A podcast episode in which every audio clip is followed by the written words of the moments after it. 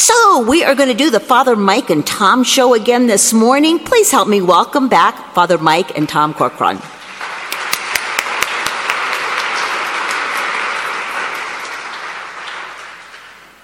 Good morning. This morning we're going to be talking about rebuilding your message. It's one of the most important aspects of rebuilding.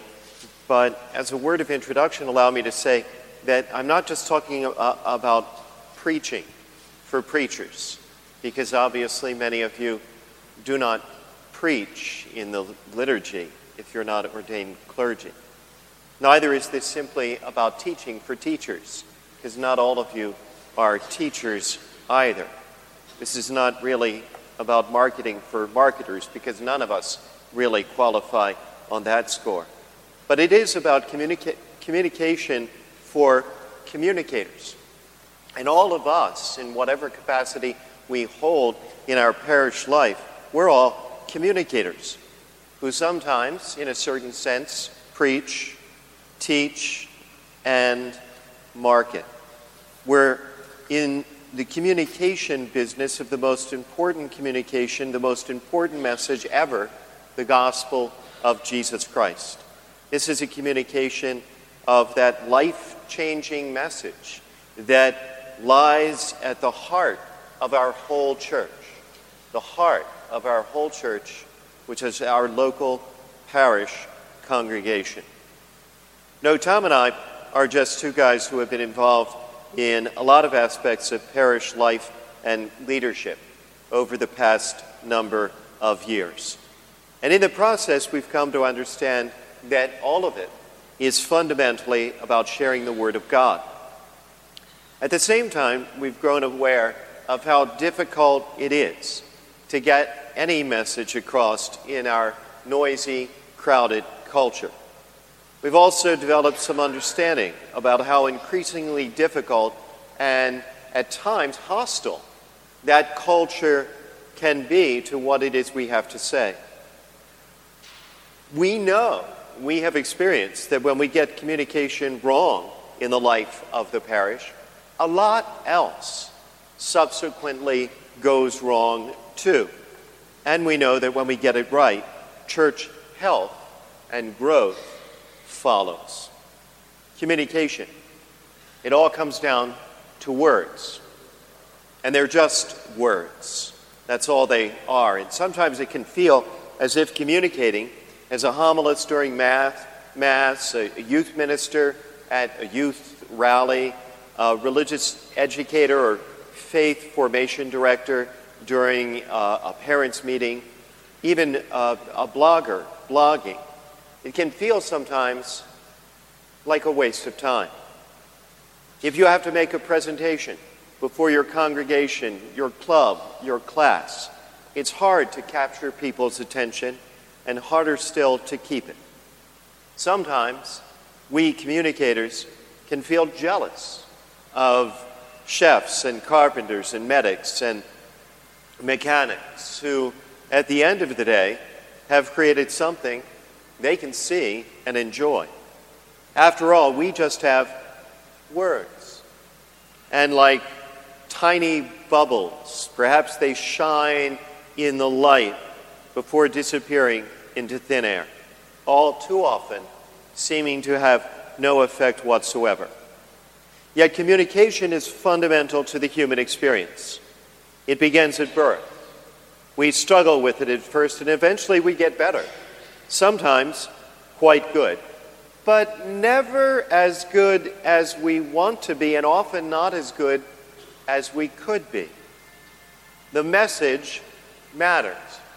Whether it's an infant's cry for food, a teacher's instruction to her students, or the deathbed wishes of a dying man. Even when it seems as if the message doesn't matter, when people are being silly or selfish or even hateful, they're trying to communicate something, perhaps something profoundly important to them. Scripture says at Beth, death, death and life are in the power of the tongue. Proverbs 18 21. There is a kind of death that comes from negative or critical words. Uh, last summer, a while back, we were undertaking an expansion of our, our parking capacity, our parking lot to accommodate further growth. And we carefully pursued all of the requisite approvals and permits with the county and with the diocese. We hosted neighborhood meetings. And then, just as the project got underway, one of our neighbors made a very emotional appeal to as wide an audience as she could reach, including some very influential leaders in our community. She was upset because the view of our property from her family room would be slightly altered. But small as it was, the proposed project led her to communicate in a way that only served to confuse a lot of people, leading to further miscommunication in the form of gossip. It felt very unfair to us, and it all happened just because of words. Words can damage and destroy, they can hurt and they can kill. On the other hand, words can bring life and growth. We've been very encouraged by the positive response, for instance, to, to our, our books, Rebuilt and Tools for Rebuilding, and now Rebuilding Your Message. Frankly, um, as, as we put these books together, we were dreading what critics might say, since we have taken strong stances on, on a number of topics. And while there certainly has been pushback, the vast majority of comments that we've received have been helpful and encouraging to us. We've all had experiences where words have influenced out an outcome, inspired a crowd, or even won an election. Each of us has made different choices, set out on new routes, rethought our opinions, or perhaps even reinvented ourselves because of someone else's words. As Tom was mentioning yesterday, when it comes to money and giving, both of us have experienced changes of heart and subsequently giving patterns because of the preaching of, of pastors we admire, like Rick Warren who helped us understand what the Bible teaches about money. After hearing God's word on the subject consistently preached by some effective preachers and teachers, we began tithing and taking seriously the stewardship of our own finances. In turn, that message and those words have rebuilt the finances of our parish and our parish ministry. There are times when we want to give up, but then someone's words compel us to go on. We easily remember a remarkable evening attending an evangelical church conference in Atlanta. We had traveled there amidst some difficult circumstances back at our parish. Difficult as in incredibly difficult. We'd almost canceled the trip, planned long before, but went anyway, anyway, almost as an escape from our troubles. And as the conference started, an announcement was made that the proposed keynote speaker would not be speaking, and a substitute would be talking on a completely different topic. We'll never forget the me- message we heard that night from Dr. Charles Stanley, the pastor of First Baptist Church of Atlanta. To our astonishment, he described a situation amazingly like the one we found ourselves in. And step by step, he walked us through what he did in that circumstance. He recounted his own struggles, how he persevered and stayed true to his calling in an instant, we knew what we had to do. It was such a God moment for us. It changed our course, it changed our direction, it changed our lives. And all of this because of words. The message matters. It can change hearts, it can change worlds. It's Winston Churchill in the dark days of World War II insisting to the people of Britain, we will never give up. It's Mahatma Gandhi teaching colonial India, you must be the change you seek in the world. It's St. John Paul announcing in communist Poland, do not be afraid. Just words that changed everything. Communication is about words, but it's also about more than words. Our words are shaped by the context in which they're presented, the environments we create, and the actions we take. They all form our communication as well. And if we fail to pay attention to the settings in which people hear our words, our message could very well fall on deaf ears. To communicate well, to successfully deliver our messages, our words must work together with our environment. Unfortunately, in our Catholic culture, communication has sometimes been neglected. At least that's our impression. Somewhere along the way, a lot of church people bought the lie that good preaching and teaching are really not worth our energy and effort, that no one expects them or needs them anyway. And as a result, we've all seen lay leaders and ordained clergy alike who've never really developed their ability to grow as speakers. And we're not criticizing anyone because time and again we've been guilty of charged on this count. Hard to believe, but, but honestly, for longer than we care to share, we just didn't consider our parish communication all that important. Yet reason, revelation, and our own experience tell us otherwise. Words have power.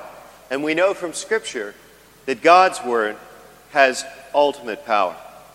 When spoken, His Word does not return to Him void. That's true for us too. When we use God's Word and do it with skill and conviction and certainly bathed in prayer, in a way that honors and serves the Word, it will not return to us empty or without effect. The communication that is the fundamental work of our programs in parishes and schools and services can introduce us to God's will, God's plan, and God Himself. It can inspire and equip us to conform our lives to Christ. In other words, our preaching and teaching are the primary ways in which the church reaches the lost and grows disciples. So we say when it comes to rebuilding your message, there are five key steps to take. That microphone's a lot louder than Father Michael. So, uh, so five steps. So here we're going to go over them the rest of our time here. Um, so we're going to say plan. Struggling with the. There we go. Uh, number one, plan. So we got to plan your message. Number two, prepare. Prepare your message. Prepare what you're going to say. And we're going to go over all these in further. Practice. You got to practice what you're going to say. Practice your communication. And then uh, perform. Eventually, we are performing our, our communication. We're speaking it out loud. And then finally, evaluate. I couldn't think of a fifth P there, so just say plan, prepare, practice, perform, evaluate. And if anyone can else think of a fifth P that would be for synonym of evaluate, I'm open to hearing what that is. So. Uh, so, number one, we talk about planning your communication. Uh, so, the first part of that in planning your communication is something we talked about yesterday. What do you want? We want people to do, right? Uh, what do we want them to know? What do we want to do? Are questions we ask all the time about every single communication we send out. And then, okay, what do we want to do? At the end of the day, when we're communicating something, it's because we want people to take some kind of action that helps them grow as a disciple of Jesus Christ. And so we need to filter all of our, our communication and planning our communication through this question that can so easily get lost sight of. I don't know how many times we have spoken or had a, a weekend homily and we're like, what did we want them to do with that? what was the action step we wanted to take? So, what do you want people to do? And we talked yesterday about those steps as a church that we encourage people to take um, serving, tithing and giving, engaging in a small group, practicing prayer and sacraments, sharing our faith. That it's so important for you as a church to decide what you want people to do because then when you're planning your communication, it'll become much easier. So these two things work hand in hand. What as a church do you want the people in your community to do? And then I'll make it easy for you to plan your communication. Second thing we say in planning your communication is that series are simpler. so let me explain what we mean by this. As a church, what we do for our, our weekend homilies is we do a thing called series. So we take a topic, and over a series of weeks, we delve into that topic. So, right now, for this Lenten series, we've been doing a, a, series called When God Doesn't Make Sense. And so, for the first week, we talked about some basic principles about God not making sense, that it makes sense that God doesn't make sense, that we can't confuse life not making sense with God not making sense, and that we need to use God not making sense as an opportunity to grow. Uh, and so that was the first week. And then we talked about different ways God doesn't make sense. What doesn't make sense when people we love or good people die. Um, young people die with a lot of potential. Why does God do that? We talked about why does God sometimes uh, say no to us. We talked about why does God allow to be, there to be unjust leaders. And then last week we said why does God's timing sometimes not work with our timing. And, and so over the series of weeks we just talked about things in life that God sometimes don't make sense to us. And over the, that doing a series allows us to go deeper into a topic. It also makes planning our communication easier. Now, this is something that we learn from studying other, from studying other churches, and it really is just the best practice um, that we would encourage you to think about doing. Um, and if you're interested, we have a, a, our association called the Rebuilt Parish Association, where we list all our, our series that we have done. It gives you ideas and even gives you some of our content. So series are simple, are simpler. It's easy to plan if you think in a way of series. Now, when it comes to our series, we say this that the timing is everything. So, we, we have a template for us of how the seasons go and how we plan our series. So, to kind of take you through a calendar year, um, well, first of all, we have three kind of major seasons we look at. We have the fall season, which runs from Labor Day, uh, the weekend after Labor Day, to Christmas. Then we have our kind of winter spring season, which runs the, the weekend after New Year's to um, Father's Day. Then Father's Day to Labor Day is our summer. So we think in these three major chunks. All right, so in the, in the fall, we'll do a series. After Labor Day, we'll do a series that's a, a kickoff series, something fresh and new. We know people are coming back to church for the first time in a while, or people have been away for the summer. And so we do something that's kind of a, a fresh new look at life, so to speak. Uh, then in October, November, it's usually a stewardship kind of time. Uh, it culminates in our Stewardship Sunday, the weekend before Thanksgiving.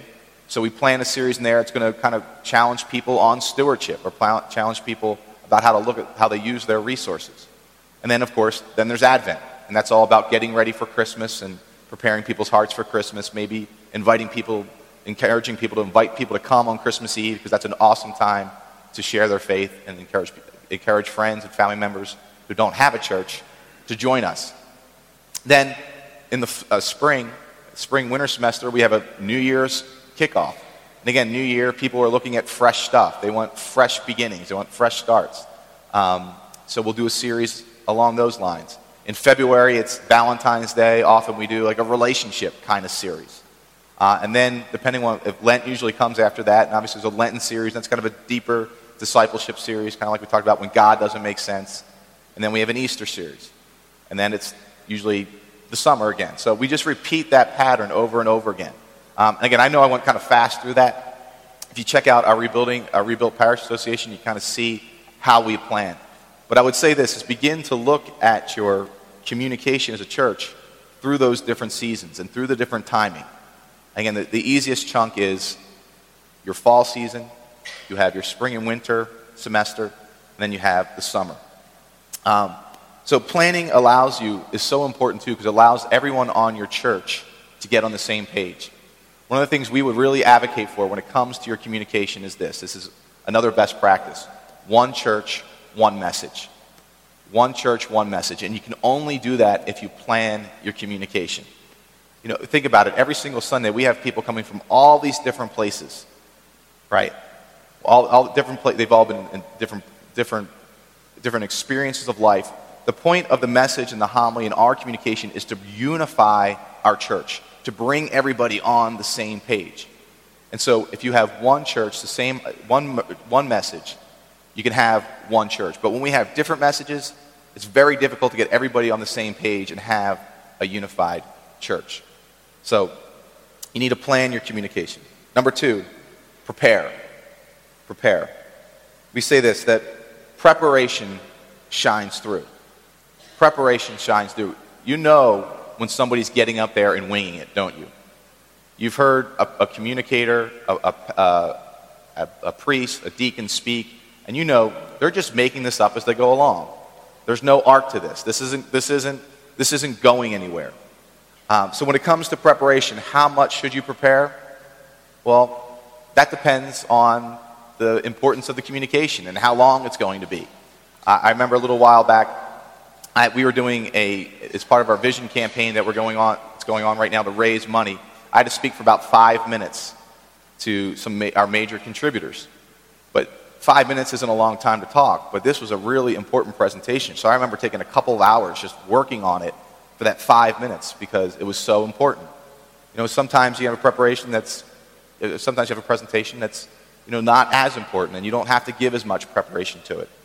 When it comes to pastors and priests and deacons, when it comes to preaching for your homily, how much time should you spend in a week preparing?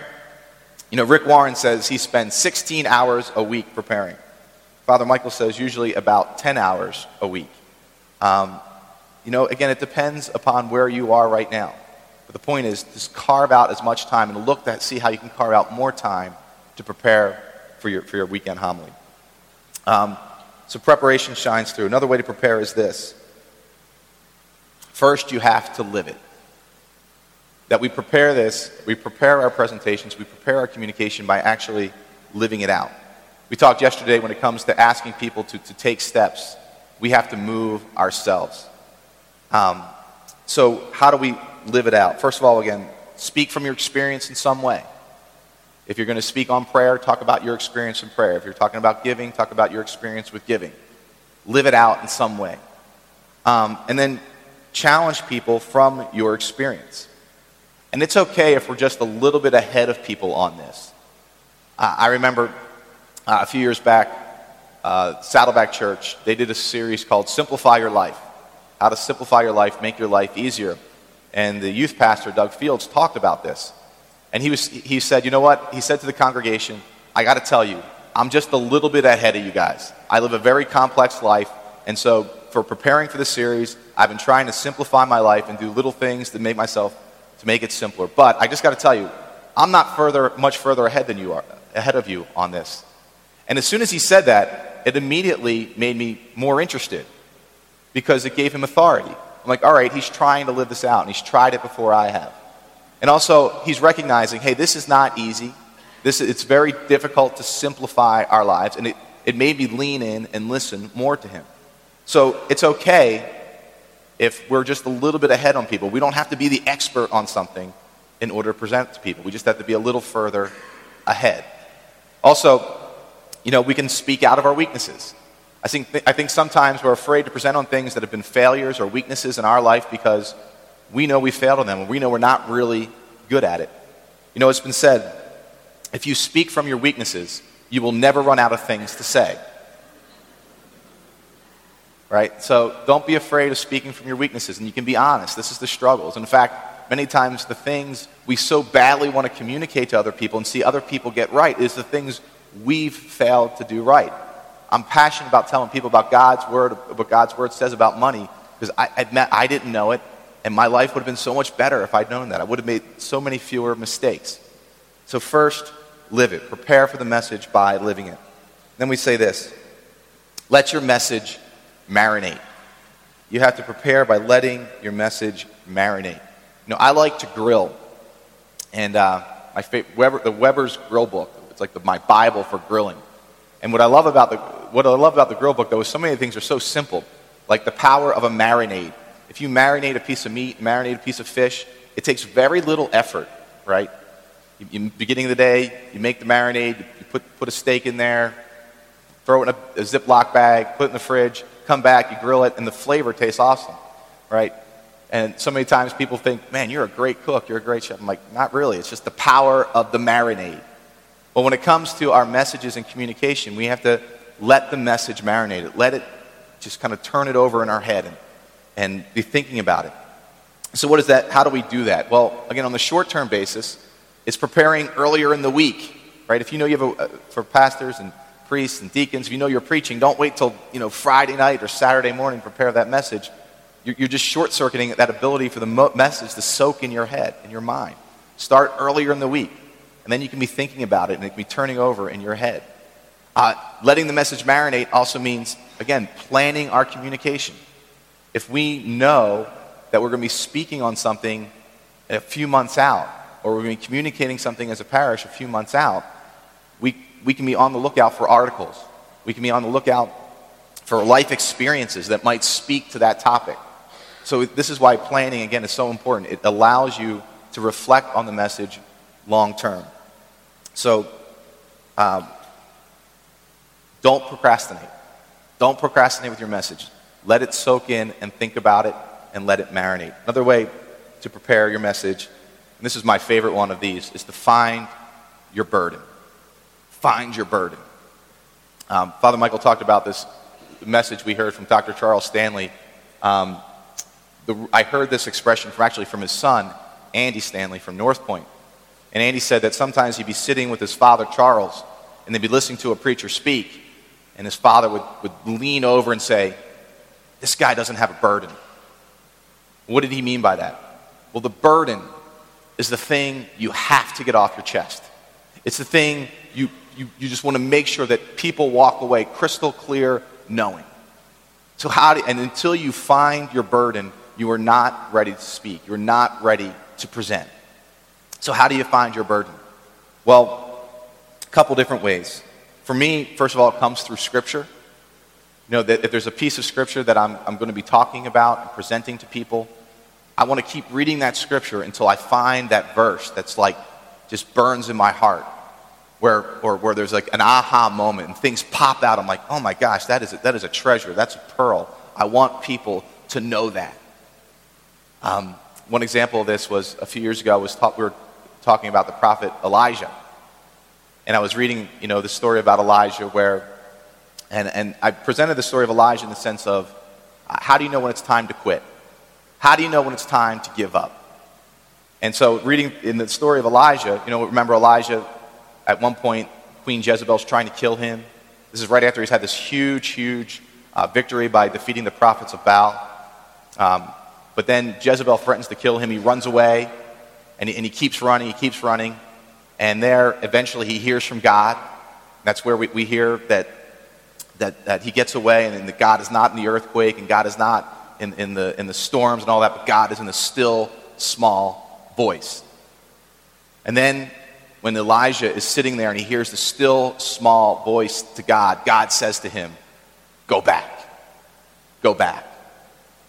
And that, that, just, that verse has struck me. And so I, I, just, I talk to people about when do you know it's time to quit? When God tells you it's time to quit. But in other words, maybe God is telling you today to go back and keep on fighting.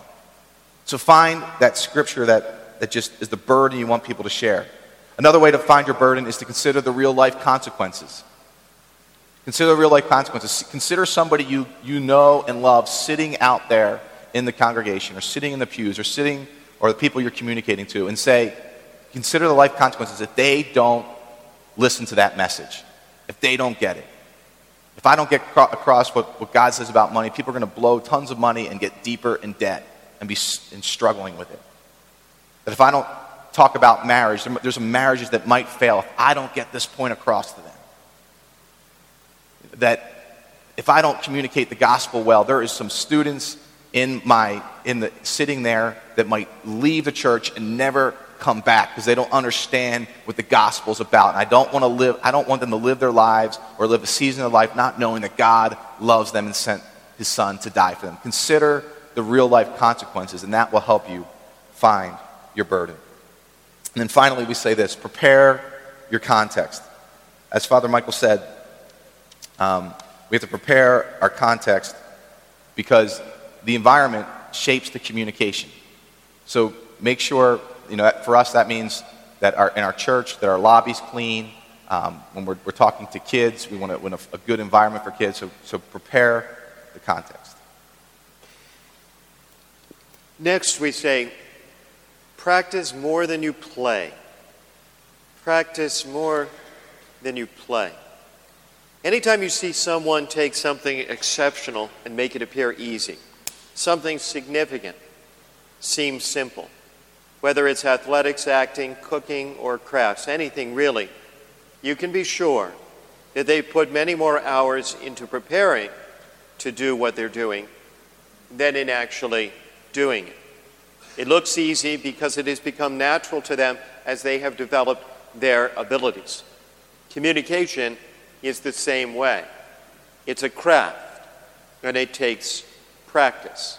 Not just preparation, as important as that is, it's more than prep- preparation. It's about doing it over and over again. To become an effective communicator, you have to work on developing your talent. Perhaps one of the weaknesses in our Catholic culture, at least in our part of the world, is not a lack of talent, but a lack of developed talent. Many intentionally growing churches, lots of, of large evangelical churches, enjoy the reputation of great preaching and teaching, not because they have more talent than we do, but because they've placed more of an emphasis on developing the talent they have. We need to learn from the great speakers and communicators of our generation. People like St. John Paul, Pastor Andy Stanley, that Tom mentioned, and our friend author Patrick Lencioni, whose books, by the way, are available from uh, uh, our Catholic bookstore vendor. When you hear Patrick speak, his humor and wisdom seem off the cuff. Pastor Andy Stanley sounds casual and conversation, conversational. St. John Paul obviously spoke from his heart. But what looks easy and effortless is the product of talent carefully honed over discipline, work time and eventually a lifetime. A lifestyle based in a willingness to practice. In his great book, Outliers, author Malcolm Gladwell studied different disciplines and their respective experts, everybody from Bill Gates to the Beatles. And Gladwell found that, on average, it took even the most amazingly talented people about 10,000 hours of practice to become an expert in their field. To practice more than you play, you've got to find time. You've got to carve out time in your schedule to practice. Now, you probably don't have an extra 10,000 hours to spare, but you probably have extra time somewhere if you're honest. And it's important to find not only the time, but the right time when you're disposed, when you're at your best to give it your best. Practice free from distractions. Find the, the discipline. Get things off your schedule that keep you from practicing your communication. In our experience, this is a constant challenge and a daily struggle. The world, the flesh, and the devil will all conspire against us. In most parishes, there's always more to do. And so many things are presented to us as urgent. And sadly, the first thing to be sacrificed is going to be our preparation for communication. I know this myself.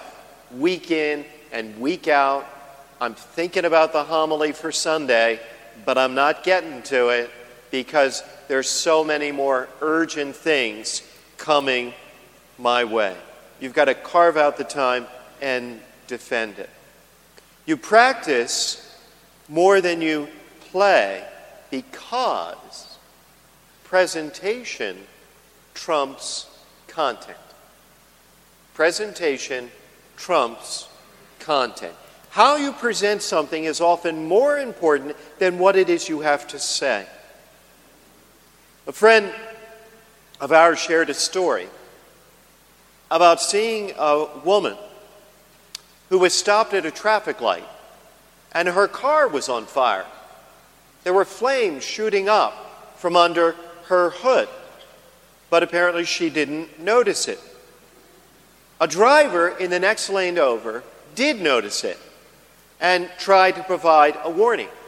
He jumped out of his car and he ran toward her car, waving his hands wildly. The woman, probably thinking he was crazy, quickly locked her car doors and sped off through the, the traffic stop. The man had some very pertinent communication to share with this woman, but his presentation made it impossible for her to receive that communication. Presentation matters. It matters in cooking, it matters in movies and plays, it matters in teaching and preaching too. Presentation, not content, determines interest. Why? Why is that? Well, I don't know. But the reason may be that God cares about it. Look, look at the beauty of the stars in the sky, or the colors of the trees, or the artistry of a single snowflake. God created the world in this beautiful, wondrous way. And any kind of excellence in presentation becomes a reflection uh, uh, uh of that. And as a consequence, is relevant, is attractional, is attractive to us. In your presentations, think of the people and personalities you can bring to life, the flavor that you can add with stories and illustrations and detail and humor. Practice. Practice by speaking your message into life. Is this still me? Yep. Practice by speaking life into your message.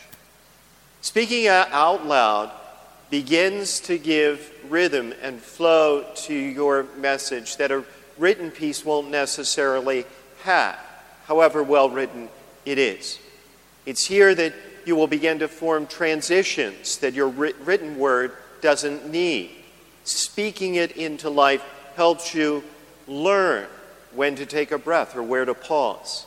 Speaking it into life uncovers your passion and heart for the message. It also helps you find the inner logic of your presentation.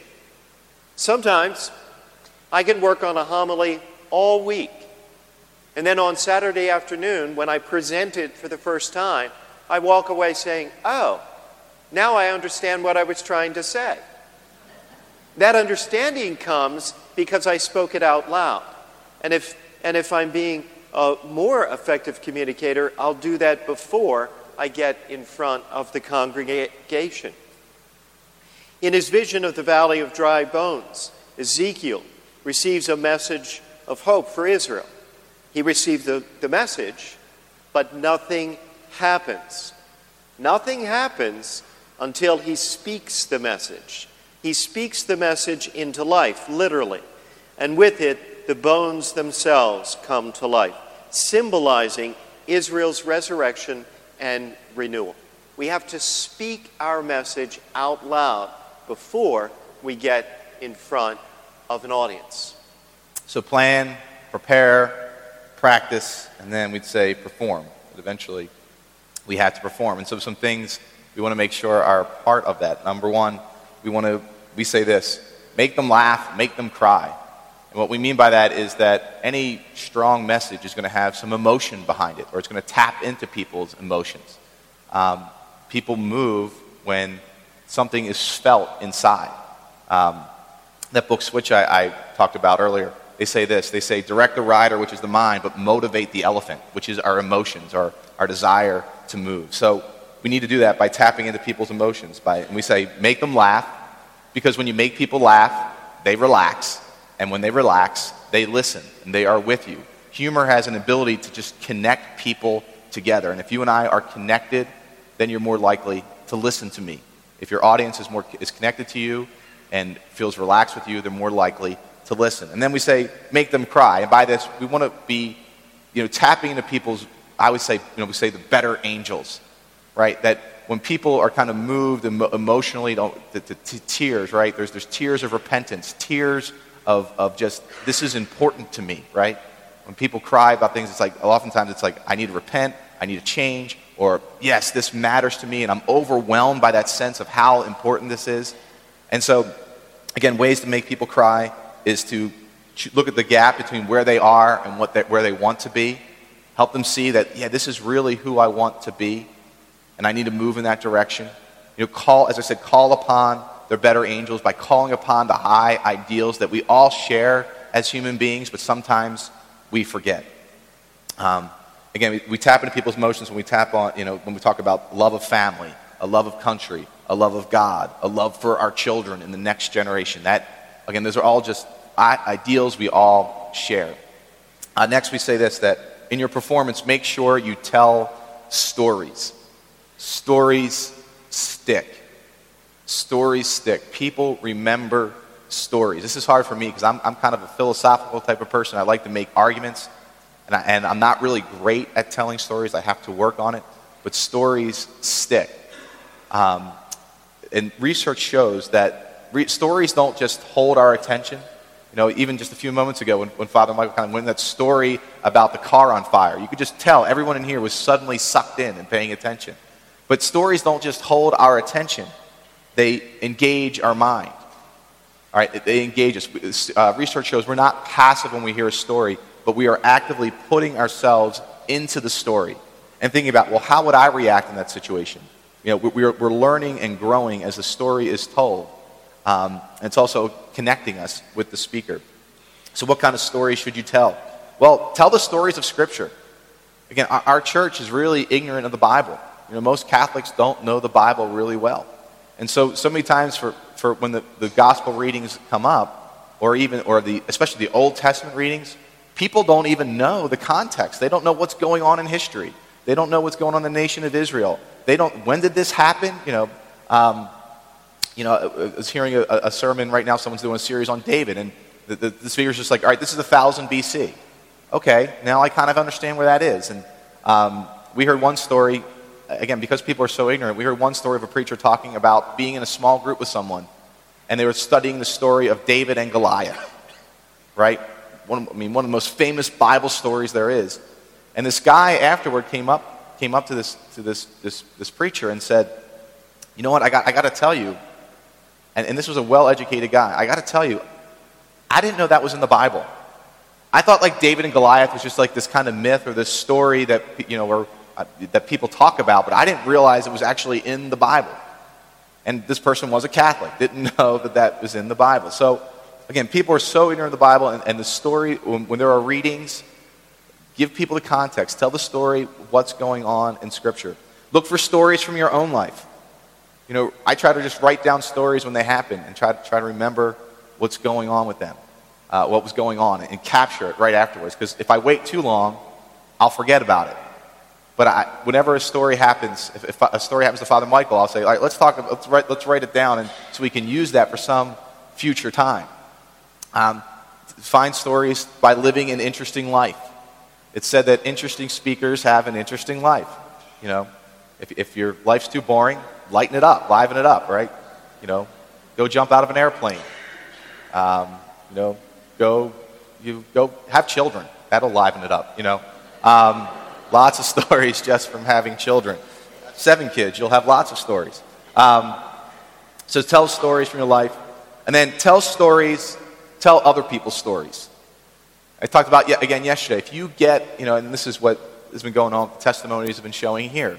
If you get a letter, an email, a note, anything about how the church has affected, affected people, share that story when you're trying to get people on board.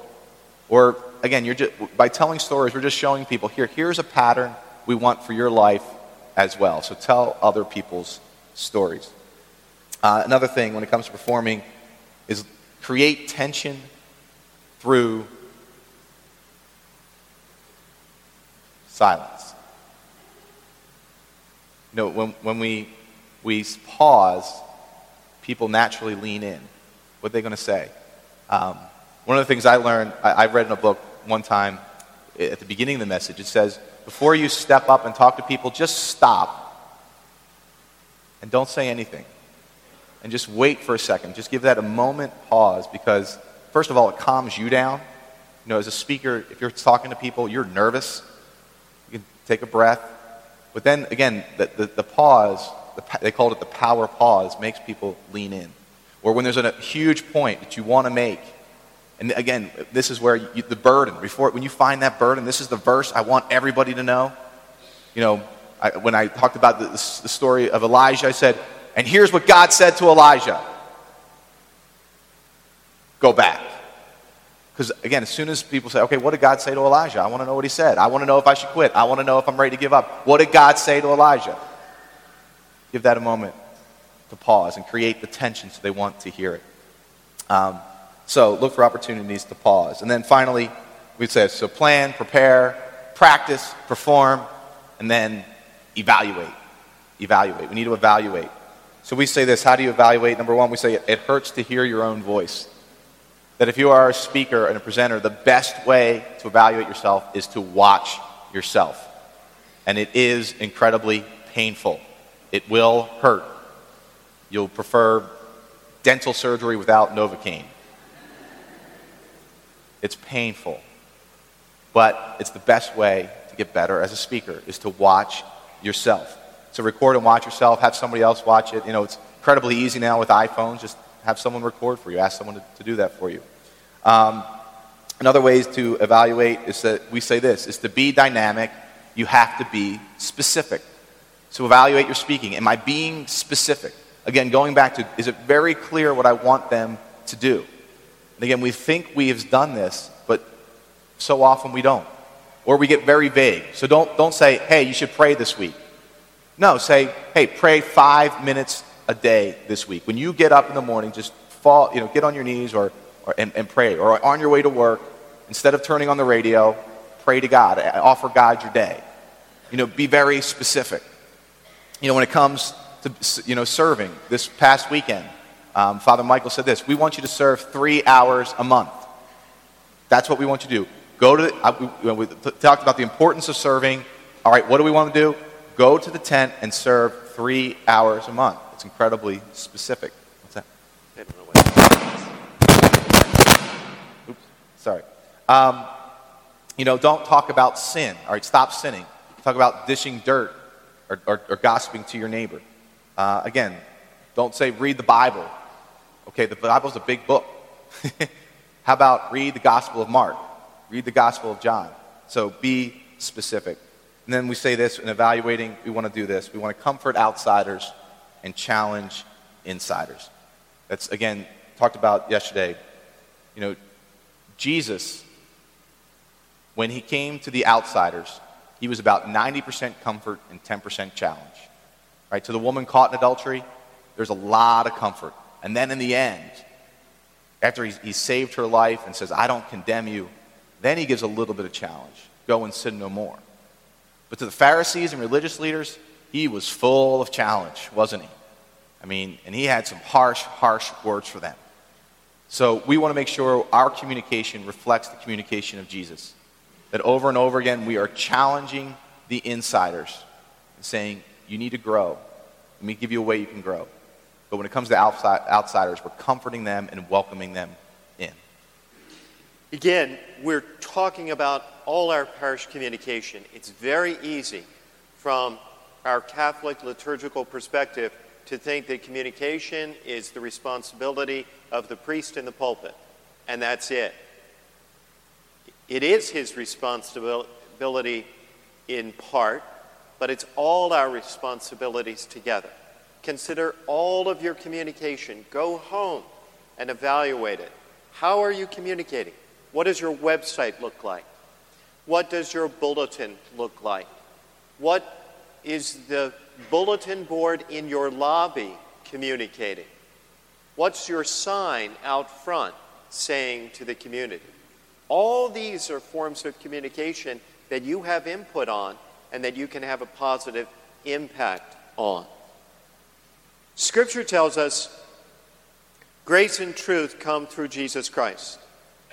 In our mission to make disciples of Christ in the age of the new evangelization, we begin with the understanding that the people we're communicating to are steeped in distaste for or even hostility toward organized religion, skepticism of Scripture, and a more or less outright rejection of the supernatural.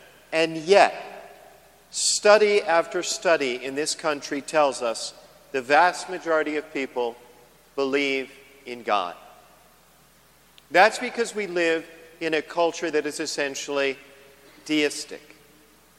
Deism has been around a long time, since the Enlightenment, but has gained a lot of ground in our own time. It's basically the belief that creation and reason prove the existence of God, but that's it. That's all that's proved. Everything else is cast in doubt and up for debate. There's no revelation. God has told us nothing about himself. He's created the world and set it to unfold according to natural law. We're pretty much on our own. Many cultural and cradle Catholics could sum up their real beliefs in just this way. There are even people in our pews every single Sunday who more or less are basically deists. We have to begin and end our communication there with God. Our communication should start with that fragile faith in a distant, attached God and then begin to fill in the details. It's our job to let them know about a Father who planned for them from forever, formed them in their mother's womb, and gave them life and breath. We can introduce them to a son who caused them to follow him and become like him, serving in the movement of his kingdom in our generation. Our communication must help people appreciate the mystery of the Spirit who walks with us daily and guides our steps when we cooperate in greater stewardship and service. Through our message, others can come to know a Spirit who changes lives helps shape choices and brings blessings, both now and in eternity. The message we share is all about the grace of what God does for us and the truth of what He calls us to do. To successfully rebuild your message, you've got to be uncompromisingly clear about what that message is at its core. It is a message of grace and truth. These two together, always together. And if all your preaching and teaching and parish communication were reduced to a single sermon, a final instruction, one last class, it wouldn't be about preaching and teaching anyway. It would be about witness. It is witness to grace and truth. Our communication is all about witness to grace and truth.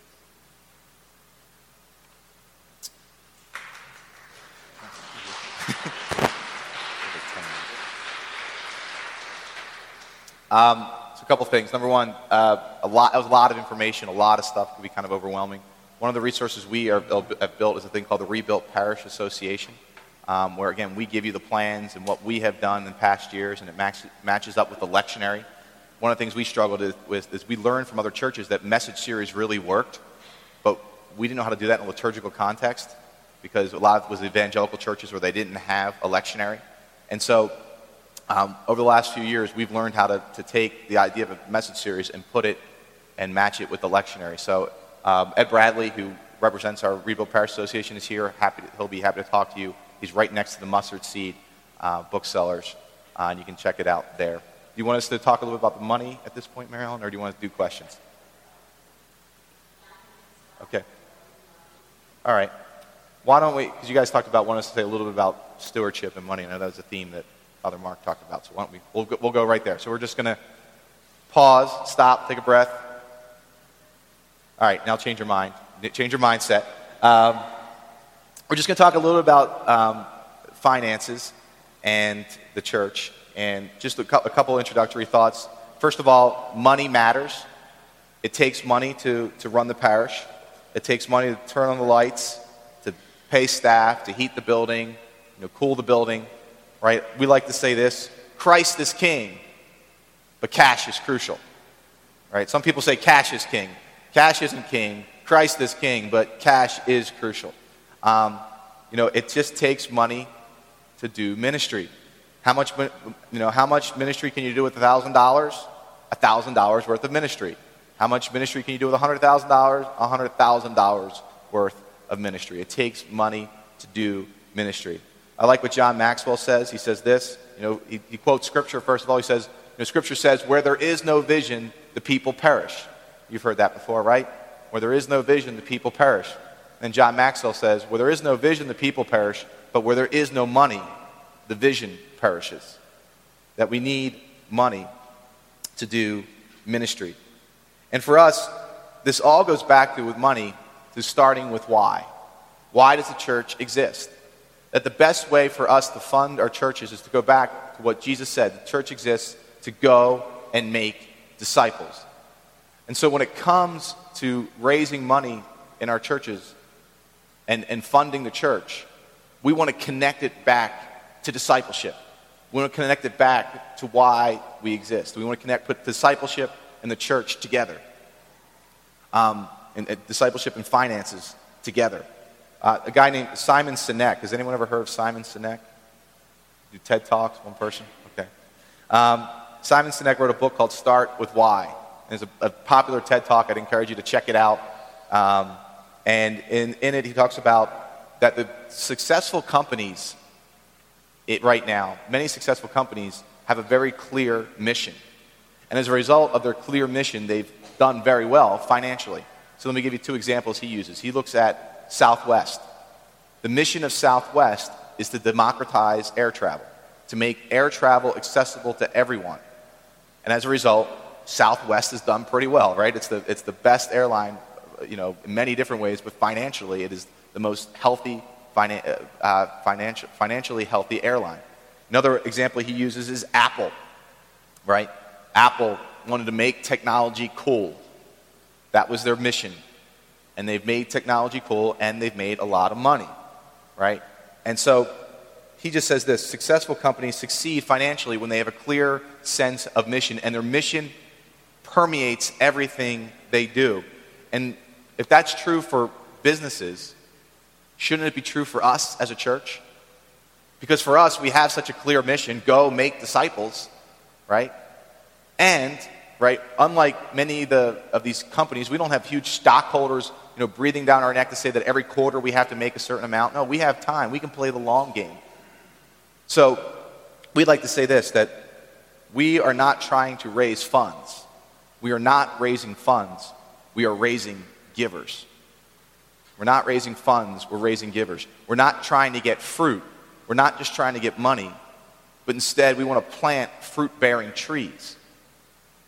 And if we plant fruit bearing trees, eventually the funds will come. And I can say, again, from our experience of playing a kind of longer game of, of, of not going for fruit, but of trying to plant fruit bearing trees by teaching people what God says about money, we have seen it incredibly impact the finances of our church. So, uh, a couple things then. How do we, how do we plant fruit bearing trees? Well, one, we need to know what Jesus says about money. And here are just a few things that Jesus says about money, and I'll, I'll do them quickly in just a few minutes here. Number one, Jesus says that we are stewards, not owners of what we have. Wait, we're stewards, not owners. Think about the, the parable of the dishonest steward. Right? People often get people often get confused about what that parable's about because here's a guy who was cheating his master. But all Jesus wanted people to know through that was that we don't own what we have. There was a time before we had it, and then when we're gone, we can't take it with us. It's, it won't be ours later. We're owner, we're stewards, not owners. Jesus said over and over again to build treasure in heaven. You know, he uses this all the time. We talked about the rich young man yesterday. He says, build treasure in heaven. Use your money now so it'll ben- benefit you in heaven. What does he mean by that? I'm not entirely sure I understand completely. But the, the clear thing is that if we give now or use our money as God tells us to give now, somehow we're building treasure in heaven. Of course, that's not a financial treasure. It's not more gold in heaven, but there's, there's treasure in heaven that we can get by how we use our money here on earth. Um, Another thing that Jesus said about money was just to guard against greed. You know, one time a guy said, was, Jesus was preaching, a guy said, Tell my, my brother to share the inheritance with me. And Jesus said, Be on guard against all forms of greed. And then he launches into the story of the rich fool who uses all his money for today instead of being rich towards God. So we have to guard against greed. And God wants to rip the greed out of our hearts. Um, a few years ago, I was vacationing in Ocean City, New Jersey, and I was going to Mass on one Sunday, and um, I, I, give to our church. So I used to, when I would travel, not give at other churches. I'm like, I give to Nativity. That's my place of worship. I'm not going to give somewhere else. And this, this church actually, it just really wasn't very good. They would they play canned music, like literally for the music. They didn't have a music ministry. They would just press play and play like a recording and it was a bad recorded music. It wasn't a, so I'm like, I'm not giving my money to this church. Well, this one time on vacation, I'm there, and I just hear God say, Give me everything in your wallet. And I'm like, No, giving you everything in my wallet. He's like, Give me everything in your wallet. I'm like, and I could just feel God ripping the greed out of my heart because I'm like, No, this is my money. No, it's not your money, it's God's money. So finally, I open my wallet up and I take it out, and you know how much money was in my wallet? $14. I, I, I, was fighting over God about $14, but I could feel God ripping. You know, it was about God just teaching me, don't be so clutching and hanging on to it. It was amazing. There were some ways in which God blessed me after that. So we have to guard against greed. Um, and then God tells us, Jesus tells us this, that giving builds trust in God. Right? Do not worry about what you're going to, you know, give, giving to God builds trust in Him. Right? Jesus talks about money, and then he says, you know, give it away, but do not worry about what you're going to eat. Your heavenly Father will provide these things for you. And then number five, this is just an interesting one. Say this to your church sometime. Pay your taxes. Right? Remember, you know, give to Caesar what is Caesar, give to God what is God. We t- one time told our congregation, God wants you to be honest with your taxes. There was like a hush. There really was. It was like, Wow. So, anyway, tell your congregation to pay your taxes. Then Jesus says a whole bunch on giving. He says, give to God as an act of worship in your place. Give to God as an act of worship. That uh, over and over again, Jesus is praising people who give as an act of worship. He's reaffirming the Old Testament law that said to, to tithe and to give. And so we say this give a percentage away. Right? Jesus praises the widow who gives not just a percentage, I mean, she gives all of it. Right? But he praises her for giving in, the, in that act of worship. And, and it's, it's very interesting. Jesus praises the widow who gives as an act of worship. And remember, she's giving to the temple. And think about that. Jesus knows the temple is going to be destroyed. He knows that not one stone is going to be upon another stone, and yet he praises the widow for giving as an act of worship. Uh, and then obviously Jesus talks about giving to the poor. You know, when you give, when you give alms. You know, he doesn't say let me t- explain to you how to get, you know, what about you should give alms. He just kind of assumes it, that people who follow him are going to give alms and give to the poor. So, I mean, that's like, obviously, very quick thing on what Jesus talks about with money. So when it, when it comes to this, how do we, move, we get people to, to become disciples? We need to, one, you know, as we talked about yesterday, pray, ask people, uh, you know, pray before people give. If you're having a major campaign or your stewardship Sunday, pray for it. Uh, again, moving yourself. That as leaders, we need to give first. We would say this um, teach what God says about money. So, again, very quick there about one, some of the things Jesus says, but we need to teach our people about what God says about money because they don't know it. And the first people we probably need to teach is ourselves if we're uninformed. Um, teach it as often as it comes up in the lectionary. If you pay attention, you'll be amazed how much money comes up in the lectionary. It's amazing. Other thing we say is this get rid of fundraisers, competing systems. In the book Tools for Rebuilding, we talk about pass the basket as seldom as possible. Because um, if you keep telling people to give to, to their place of worship as an act of worship and you connect it to discipleship, people will give. You will not have to trick them out of money. And so often, what we're trying to do as a church is trick people out of money. Ask them to give, right? Uh, we would encourage you to have one weekend of the year where it is your stewardship weekend where you invite everybody to get on involved in the stewardship of the church. And then other things are just simple, make it accessible. If you don't have electronic giving in your church, make sure it's available. So there's a lot more we could say about that, packing a lot in there in a few minutes. But I think we are at break. So.